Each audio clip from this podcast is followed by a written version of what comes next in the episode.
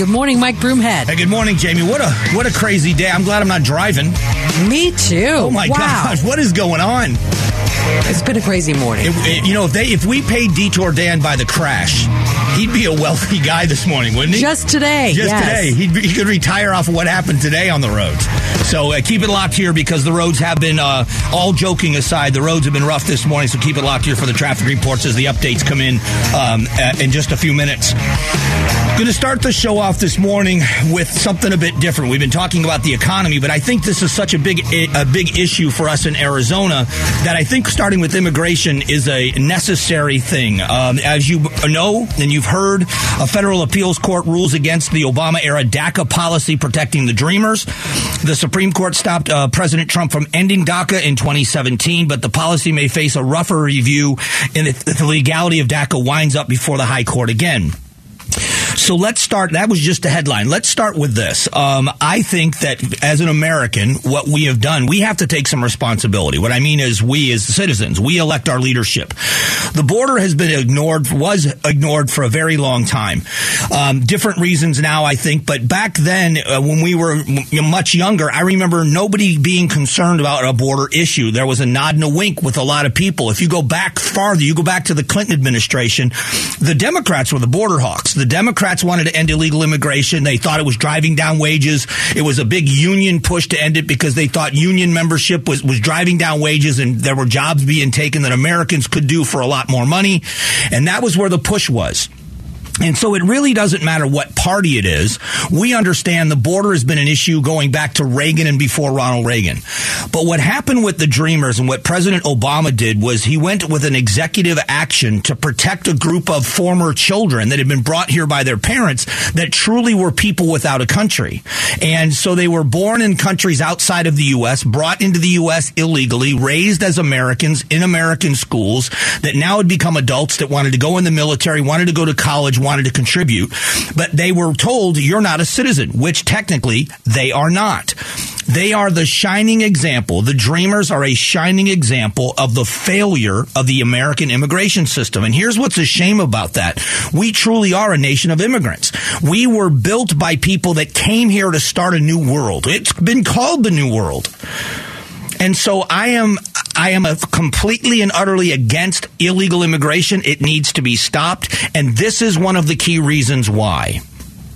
Not the fault of the kids. These are the sins of the parents. And I believe there has to be some trade off. And this is where I differ with the dreamers. And this has been kind of the bone of contention I've had. And when I've had interactions with people that are dreamer supporters or dreamers themselves is that I am someone that says there are still laws in America that were violated. So there has to be some penalty to be paid. So let's start there. I've always said if the parents that came here illegally 30 years ago or 20 years ago brought their children and at the border were stopped and told you can bring your children, you can educate them in American schools, but when it comes time for them to go to college, no matter where they are, they will not pay in-state tuition. That's the sacrifice you're going to have to make is that you will pay out of state tuition. Their children will have in-state tuition, but your children won't. There's not a parent crossing that border that wouldn't have signed on the dotted line for that deal. And what it does is give some semblance of fairness in a way to the families that did it the right way. You bring your children here the right way. You come to America the way the rules dictate. You've done it. The problem is right now there are so many people saying, "A, it takes too long, it's too expensive," and why would we follow the rules when the administration is allowing people to be here, um, and and there is no there are no repercussions. All of those things are factual, but what we can't get away from is we have a generation of adults that were brought here illegally as children, raised as Americans, contribute as Americans, want to work and serve in the military and be law enforcement officers, and you know the argument about the border. Well, there's been bad people hiding behind DACA as well. Absolutely true. There is no doubt that there are people that have come here are hiding under the DACA protection that really shouldn't be protected or be in this country. That's true as well. All the more reason why a judge saying this is illegal is a time for the Congress to get together and come up with a solution, a legislative solution, something that is written in law, written in stone, that the president can sign that says this is how we are handling this generation of people that have come here. And we're going to make sure the people that don't deserve protection don't get it. And at the same time, the Republicans should be able to get what they want. And, and this should be what everybody wants real border security. Enough border enforcement agents, technology where it's necessary, structure and walls where it's necessary, and negotiate that now knowing you've got to get something done. I'll tell you that we are never going to solve the, the solution or the problems at the southern border of the United States until citizens like you and I from both sides of the political aisle say to the members of Congress, you have got to get something done. You have to work together. You've got to iron something out. I'm, I guarantee you I won't be happy with everything that's done and neither will you, but we'll get something done. We've had 2 million encounters in one year, people at the southern border, more and more people coming. It's worse than it's ever been. So we're passing this off. You know, my kids are in their 30s. My grandkids are, uh, my oldest is 11. Give it another 15 years. There are kids his age that are coming here. When he's voting age, when he's running for office, when he's working, when he's in the military, whatever he ends up doing, when he's a voter and a taxpayer and he's one of the leaders of the future, they're going to be talking about this same topic with this next generation of dreamers. There's no doubt about that. It's already happened, but we've got to stop it from happening again. And this is where citizens of this country, and I would say anybody that is a dreamer, related to a dreamer, sympathizes with the dreamers that are outraged right now and fearful of what might happen, I don't blame you. But now is the time for you to make sure the people that support you are willing to negotiate so that something happens to protect the dreamers once and for all. At the same time, we've got to do something and recognize that what's happening at the southern border of the United States is tragic what you're seeing, I've got a story here about El Paso. El Paso, Texas is is run. It's right on the border with Juarez, and El Paso, Texas is a major port of entry. And the town of El Paso also has a large population of people that are coming here illegally. It is also a city that is run by Democrats. You know that they are sending more people to New York and Chicago and other places by bus from El Paso than the Republican governors are. But it's see if you understand now the political fight that's going on. It doesn't matter if it's the federal government that's loading people up on airplanes and buses and sending them across the country, or if it's Republican governors do it publicly in protest, sending them to Chicago and New York as a sign and saying, "Listen, this is what we're dealing with. Now it's your turn." Are they all pawns or is it just pawns when you disagree with them? In the end, we have got a wave of humanity coming to this country and we should open our arms to people that want to live the American dream. But it's got to be done in an orderly way. We know that it's been a 600% increase in the people that have been caught at the border that are on the terror watch list. And so we understand that there are national security implications. There is so much happening. And we should take this as an opportunity now as citizens to reach out to our members of Congress and say, here is your opportunity to fix this issue once and for all. Knowing going in, we are probably not all going to like the fix that the fix that we see is going to be a fix that is a negotiation where everybody gets some of what they want and they give some of uh, what they don't want to give, but you come to a solution so that we can say to our grandchildren, you won't have to deal with this in bigger numbers than you're already going to have to. And so hopefully that's what happens with what's gone on here. And uh, I think that would be the silver lining on this. But I think this is the biggest story of the day, especially for states like Arizona and Texas. But it affects everybody in the country. There is not a state in the union, in the lower 48 certainly, there isn't a state in the union that doesn't deal with this issue on some level. And there's there's more that can be done. There is more that can be done. Coming up in a few moments, um, the Biden administration seeking out new sources of oil because of what OPEC is doing. Where do you think they turned? I'll give you answers next.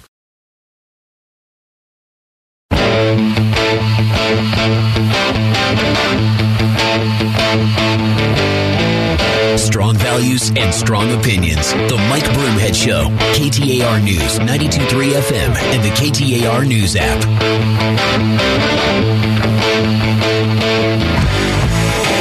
Uncle Ted. We're talking about Ted Nugent this morning in the office before the show for all you Ted Nugent fans. My second favorite Ted Nugent song right here. Stranglehold, second favorite. Um, so let's talk. Uh, let's talk about the uh, the unlikely source for oil. This is where we've come in this country. I've been talking about policy for quite a long time, and uh, people get upset or get bored, I guess, with the conversation. But it's what we all should be looking at. I, ideally, the way we would vote would be we would look at what somebody is qualified to do. Uh, I'll give you an example. In the NFL, if you if you're a reporter in the NFL, if you're someone that watches and and reports on teams, one of the least favorite coaches to talk to is Bill Belichick with the New England Patriots. He, he is like listening to paint dry when he talks to reporters. He doesn't give a lot of information. He's a little bit snarky. He he doesn't have a good rapport with them, but at the same time, there isn't a team in the NFL that wouldn't want that guy coaching the team. Why? Look at the Super Bowls. Look at the success. Look at how good he is at the job. And ideally, when you are a success driven organization, at the end of the day, it isn't about you being the best looking. It isn't about you having the best personality. It's about having the best qualifications to lead the organization, whatever that is. Think about you. Do you care what your surgeon looks like or do you care what your surgeon can do?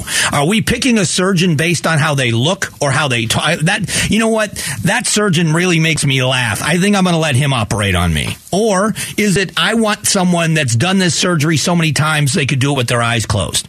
So ideally in elections, that's what we should be talking about is policy. What are they going to do? How are they going to do it? What's the outcome going to be? Who are they going to surround themselves with? What's their cabinet going to look like if they run for president? Who are they going to put in charge of transportation and energy and the Fed uh, or, or uh, Homeland Security? Who are they putting in charge? So those are all questions ideally as voters we should ask. So when I talk about these policies, this is why I talk about them. The Biden administration has decided that they're going to ask the Venezuelans for oil.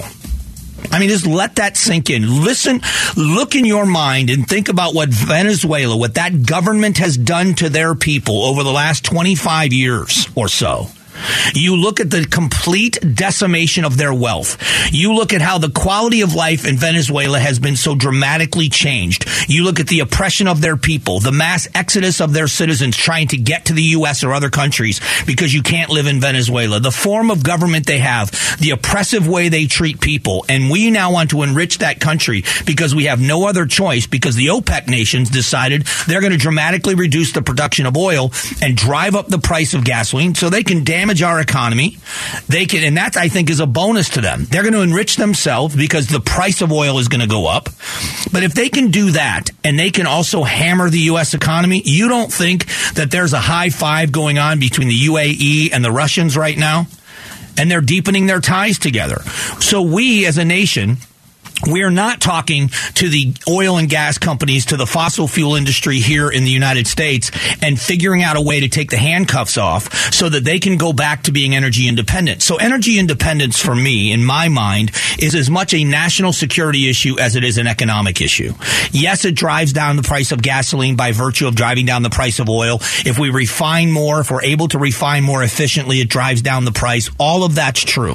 But now we are, we are bound right now in being controlled to a certain extent by the Saudis and by the Russians because we are not able to say to them, and there's no doubt that if this had happened, when we did have energy independence, that it would affect the markets. There's no doubt about it, but certainly not to the extent that it's happening right now. We do not have a seat at the table, and we did a few years ago. So it is about policy. It, this is not about um, about anything more than that. I want you to listen. This is uh, Patrick DeHaan from Gas Buddy uh, talking about what's happening, his opinion on OPEC and what's going on potentially could be signaling more agreement with Russia, which was also pushing for production cuts. So it's very interesting timing, especially ahead of the midterms. It's not impossible that OPEC, knowing Americans are very sensitive to gas prices, could be trying to send a political message as well. So that's this is now you're talking about someone. Patrick DeHaan is the is chief of research over at, um, and I should I guess that's the best way of putting it, over at Gas Buddy. They talk about fuel prices and they talk about why it's happening. So what, how would affect, how is this going to affect everyone. It will affect, in the end, all of us by somewhere in the ballpark of 10 to 30 cents a gallon. But in some regions, you won't notice it, basically in the West Coast and the Great Lakes and Plain states. But you will notice it pushing prices up rather soon in areas like the South, the East Coast, and Northeast, along with the Rockies. So this is where we I talk about policy, policy, policy. And when I have people ask me that are you know what would you do? How what could possibly be done? You look at consistently. Go back. You can see yourself. You can research whether it's a Gas Buddy or you can just do an internet search on gas prices. Go back and look at the previous administration and what happened. Uh, just gas prices. I'm not asking you to vote for the guy. I'm not saying we should have Trump as president again. I'm saying at, look at performance during the four years that Donald Trump was president, we had gas prices under $3 per gallon for all four years. And then you look at when Joe Biden took office, week after week from the beginning of his administration, we saw a significant increase in those prices. So we had COVID, during Trump's er-, era, we had COVID during Biden's era, and we were seeing a consistent increase in gas prices. Then it was made worse by what happened with Russia and Ukraine. There have been other things that have happened, but the policies of this administration started tying the hands of the fossil fuel industry, and it drove up prices. Now we're dealing with a situation where OPEC is flexing its muscle, and there's nothing we can do because of the policies of what's happened and what they've done to the oil and gas industry. Now, if you are someone that is a climate change advocate, you like what's happening right now. You're happy about what's happening right now. You think it's necessary. You don't like paying higher prices, but you see it as necessary. I don't. And I think a lot of Americans don't either. Coming up in a minute, Gatos joins me. It's the Big Q poll question of the day. The Gatos Big Q poll question brought to you by your Valley Toyota dealers. Hey, good morning, Gatos. Good morning, Mike. What's happening today? You know, just trying to do the show, get through the week. Absolutely. I got a, a good uh, Q for you. Uh, I'll sure... be the judge of that. Hey, wait, hold on. Okay, you be the judge. All right. It's about fentanyl. Okay. You, guys, you talk fentanyl all the time. I right? do, yeah. Oh, gosh, what a major problem. All right.